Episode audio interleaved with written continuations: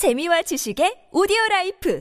팟빵 안녕하세요. 문화 돋보기입니다. 공지사항에서 말씀드린 대로 오늘부터 동물 돋보기는 별도의 채널에서 운영되며 이 문화 돋보기 채널에서는 요즘 우리 사회 전반에 걸쳐 일어나는 흥미로운 이야기거리들을 다뤄보려 하는데요. 마침 요즘 전 세계적으로 엄청난 돌풍을 일으키며 상상을 초월하는 반응을 일으키는 것은 물론 평론가들로부터 극찬을 받고 있는 아주 파격적인 드라마가 한국에서 나와 첫 시간의 주제로 삼아볼까 합니다. 바로 넷플릭스에서만 방영 중인 오징어 게임이라는 한국 드라마인데요. 2021년 9월 17일에 전 세계로 서비스되는 넷플릭스를 통해 공개되었는데 생소한 제목이지만 우리나라보다 해외에서 더욱 준수한 호평을 받고 있으며 특히 로튼토마토 지수에서 100%를 받으며 평론가들에게 신선하고 파격적이라는 평가를 받고. 있습니다. 유명한 미 언론인 포브스에서는 가장 기이하고 매혹적인 넷플릭스 작품 중 하나, 오징어 게임은 무조건 봐야 하는 드라마라고 평가되고 있는데요. 이 밖에도 뛰어난 연기, 기억에 남는 캐릭터, 창의적인 사건들로 가득한 강력한 작품, 신선한 아이디어를 스릴 넘치는 드라마로 승화시켰다. 자본주의 사회의 강력한 축소판이라는 등 여러 매체에서 평론가들의 호평이 줄을 잇고 있습니다. 심지어 넷플릭스를 시청할 수 없는 중국에서까지 오징어 게임을 보기 위해 난리라고 하는데요. 국내 반응은 호불호가 갈리는 편인데 어째서 오징어 게임이 해외에서 이토록 대성공한 것일까요? 세계에서 오징어 게임의 영향력은 어디까지 미치게 되는 걸까요? 지금부터 최근 넷플릭스 인기 순위 1위를 기록하며 역대 역대 최고의 드라마라는 평까지 나오고 있는 의문의 한국 드라마 오징어 게임에 대한 여러 의문점에 대해 알아보도록 하겠습니다. 넷플릭스 오리지널 시리즈 오징어 게임이 한국 드라마 최초로 미국 넷플릭스 전체 1위를 차지했습니다. 9월 17일에 공개된 오징어 게임은 22일 영국 인기 드라마 오티스의 비밀 상담소를 제치고 당당히 1위를 차지했는데요. 지금까지 넷플릭스에 공개된 한국 드라마 킹덤, 스위트홈 등도 좋은 반응을 얻었고 많은 관심을 받으며 흥행했지만 이 정도는 아니었습니다. 이제까지 넷플릭스에서 최고 순위는 지난해 공개되어 3위를 차지한 스위트홈의 기록이었는데요. 이제 오징어 게임이 당당히 그 기록을 갈아치우게 된 것입니다. 오징어 게임은 넷플릭스가 서비스되는 미국뿐만 아니라 홍콩, 베트남, 말레이시아, 싱가포르, 인도네시아, 태국, 필리핀 등 동남아시아 여러 나라에서 1위를 차지했습니다. 사우디아라비아, 아랍에미리트 등 중동권 쪽에서도 마찬가지였고 영국, 프랑스, 독일 등 유럽권에서는 2위를 차지했는데요. 오징어 게임은 넷플릭스가 서비스되는 전 세계 76개국에서 1위를 차지하는 기염을 토해냈습니다. 글로벌 OTT 콘텐츠 순위 집계 사이트인 플릭스 패트롤에 따르면 현지 시각 9월 27일 기준으로 TV 프로그램 부문에서 822포인트를 기록해 1위를 달리고 있습니다. 오징어 게임이 이렇게 인기몰이를 할 수 있었던 이유가 무엇이었을까요? 첫 번째, 데스게임 장르에서는 없었던 독특함과 신선함이 비결로 보입니다. 드라마 오징어 게임은 빚더미에 올라 물러날 곳이 없는 인생이 막장인 사람들 456명을 모아 총 456억 원의 상금을 차지하기 위해 목숨을 걸고 벌이는 데스게임인데요. 주인공 성기훈은 변변한 직장도 없는 데다 이혼까지 해 자식과 떨어져 지내는 처지입니다. 그런 와중에 길거리에서 나물을 파시는 어머니 집에 얹혀 살고 있죠. 성기훈은 가진 것 없는 어머니의 통장에서 몰래 돈을 빼내 경마로 돈을 날리기 일수입니다. 우연히 돈을 따도 소매치기를 당해버리고 급기야 사채업자에게 잡혀 신체 포기각서까지 쓰게 되는데요. 딸의 생일에 선물 하나 제대로 못 사주고 맛있는 음식 한번 못 사주는 한심한 아빠로 전락한 성기훈. 그런데 이때 정장을 쫙 빼입은 한 남자가 도깨비처럼 나타납니다. 그 남자는 옛날 놀이 중 하나인 딱지치기를 해서 자신을 이기면 한 판당 돈 10만원을 주고 반대로 자신이 이기면 돈 10만원을 주면 된다고 권유하는데요.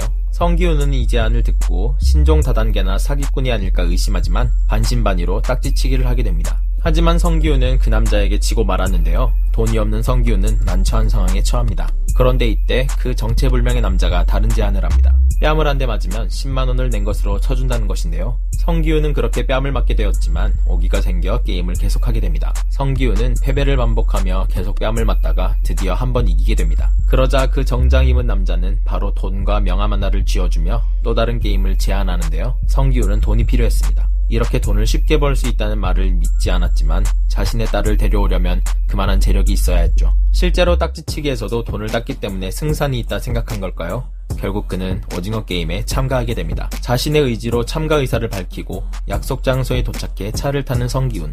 그런데 수면가스가 나와 잠이 들게 되고 그렇게 어딘지도 모르는 곳에 도착합니다. 거기서 여러 사람들을 만나는데요. 자신과 어린 시절 함께 지내온 서울대 나온 동네 동생부터 자신의 돈을 훔친 소매치기, 조폭, 외국인 노동자, 그리고 시한부 인생을 판정받은 할아버지까지 이들은 모두 계약서를 쓰고 6개의 게임에 참가하게 됩니다. 하지만 이들이 생각하지 못한 것이 있었으니 지금부터는 자신의 목숨을 걸어야 하는 데스게임이라는 것이었죠. 게임이 시작되고 이들은 살기 위해 발버둥 치다 첫 번째 게임을 통과하게 됩니다. 하지만 이 첫 번째 게임에서만 참가자가 반 이상 죽어나가 버렸는데요. 많은 이들이 패닉에 빠져버리지만 다행히 계약서에는 과반수 이상의 동의가 있으면 게임을 중단할 수 있다는 조항이 있었습니다. 이렇게 해서 게임의 참가자들은 투표를 하게 되었는데요. 그런데 주최 측은 투표를 진행하기 전에 게임에서 탈락한 사람, 즉 죽은 사람 한 명당 1억씩 해서 총 상금이 456억 원임을 그제서야 밝힙니다. 돈을 보여주기 전까지 남은 사람들은 모두 그만두려고 했지만 거액의 돈을 보는 순간 흔들릴 수밖에 없었죠. 끔찍한 상황에서도 눈앞의 거액을 생각하며 게임에 참여하는 사람들이 많아지게 되고 결국 게임을 진행하자는 쪽과 중단하자는 쪽이 한 표 차이로 갈리며 참가자들은 집에 돌아가게 됩니다. 하지만 역시나 며칠 뒤 다시 게임에 참가 여부를 묻는데 대부분의 사람들이 다시 그 자리에 모이게 됩니다. 쏘우부터 시작해서 외국 영화 대부분의 데스 게임은 비슷한 형식을 취하고 있어 점점 식상해진다는 평가를 받고 있었습니다. 이 영화들에서 게임에 참여한 자들은 데스게임인 걸 알고 나서는 게임을 통과하지 않는 한 풀려날 방법이 없었죠. 하지만 오징어 게임은 참가자들을 풀어주고 다시 자신의 의사로 게임에 참여하게 만들어 기존 영화들에서 반복되었던 강압적인 게임이라는 틀을 깨버렸습니다. 여기에 동화를 떠올리게 하는 독특한 색상의 화면 연출, 외국 사람들이 잘 모르는 한국의 추억의 게임들을 데스게임으로 보여주면서 색다른 재미를 선사해주는데요. 무궁화 꽃이 피었습니다. 땅 따먹기, 설탕 뽑기 등 저희 세대 아이들은 해보았지만 외국인들은 전혀 모르는 타국의 어린이용 게임들이 여러 등장합니다.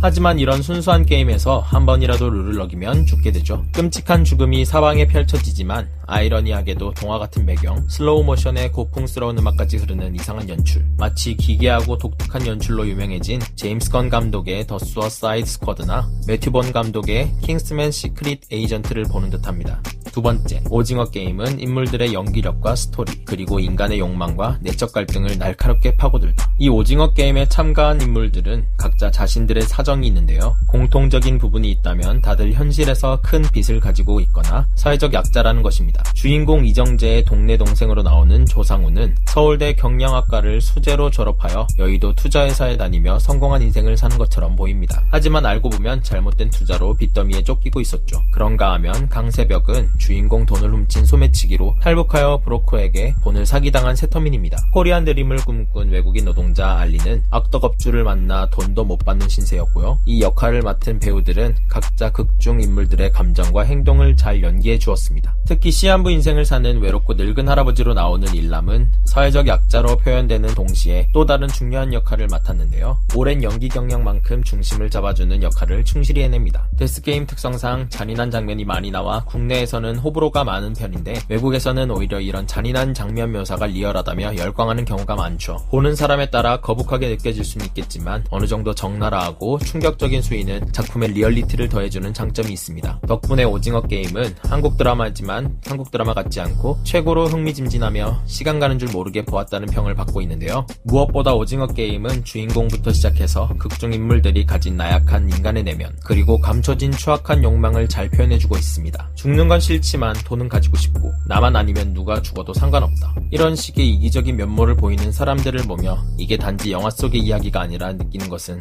저뿐만이 아닐 겁니다. 서로를 배신하며 속이고 자신 때문에 다른 사람이 죽었다는 죄책감으로 스스로 목숨을 끊는 모습까지 극한 상황에 처한 다양한 인간 군상의 모습을 오징어 게임은 정말 잘 표현했고 이는 오늘날 치열하게 생존하기 위해 고군분투하는 우리들 자신의 모습을 되돌아보게 만듭니다. 이런 모습은 어쩌면 자본주의 사회가 극복하기 어려운 사회의 어두운 한 면이며 오징어 게임은 이들의 모습을 디테일하게 조명함으로써 태어날 때부터 죽을 때까지 끝없는 경쟁 속에 살아가야 하는 우리들 삶에서 그래도 조금은 인간적이기를 바라게 만들지 않았나 생각이 드는데요. 이런 사회적인 문제를 겪는 것은 우리나라만이 아닌 전 세계 수많은 국가들에서도 해당되는 이야기이며 이 눈을 뗄 수 없는 전개를 통해 분명한 메시지를 전달함으로써 오징어 게임은 전 세계의 관심을 끌게 되지 않았나 생각해 봅니다. 오징어 게임은 총 9화까지 있는 드라마인데 1화부터 보게 되면 자신도 모르게 빠져들어 어느새 정주행하게끔 만듭니다. 저 또한 정말 몰입하면서 보았고 이 작품이 왜 인기가 많은지 10분 이해가 가는 부분입니다. 글로벌 화제작으로 떠오르는 넷플릭스 오리지널 드라마 오징어 게임이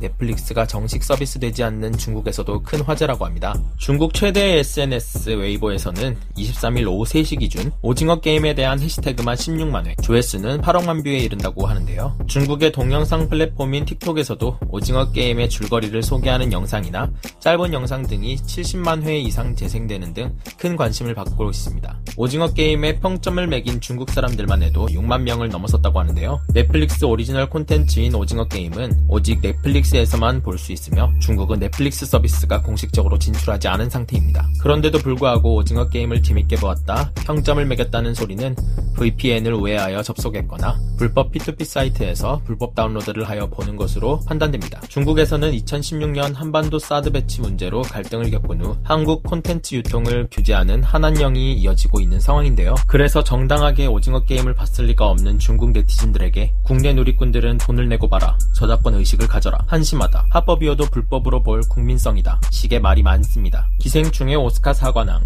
BTS의 빌보드 석권 등 K 대중문화에 대한 세계 의 호기심은 갈수록 한국의 콘텐츠에 대한 기대감을 갖게 만들며 이런 현상이 오징어 게임에도 적용되지 않았으리라 볼 수는 없습니다. 하지만 남의 도움만으로 살아남을 수 있을 만큼 전 세계를 상대로 하는 OTT 세계에는 만만한 곳이 아닙니다. 넷플릭스는 다른 영화 제작사들과는 달리 자본이나 투자를 도와줄 뿐 이렇게 해라 저렇게 해라 하는 경영진의 입김이나 참견이 들어가지 않는 것으로 유명합니다. 오징어 게임이 공개 일주일 만에 미국 1위에 오를 수 있었던 데는 물론 한류의 영향도 없지 않겠지만 작품 자체가 가진 완 성도, 과감한 시도, 눈치 보지 않는 날카로운 비판과 이를 한데 묶어 잘 엮어낸 연출에 있지 않았나 생각해보게 되는데요. 이런 점은 앞서 세계인의 관심을 받았던 많은 한국의 영화나 콘텐츠들 또한 분명 마찬가지일 거라 믿습니다. 보시는 것처럼 한국의 문화 산업이 이제는 전 세계적인 여파로 이어지고 있습니다. 이렇듯 K문화는 앞으로도 승승장구하게 될 것으로 보이는데요. 어쩌면 오징어 게임은 넷플릭스라는 환경이 아니었다면 나올 수 없었을 작품일지도 모릅니다. 앞으로도 한국의 영화와 드라마들이 뻔한 흥행 공식에 따르기보다 새롭고 과감한 시도를 하는 것을 두려워하지 않고 우리 한국의 영상 제작 환경 또한 거침없는 그들의 발걸음을 뒷받침해주는 강력한 원동력이 되었으면 좋겠네요.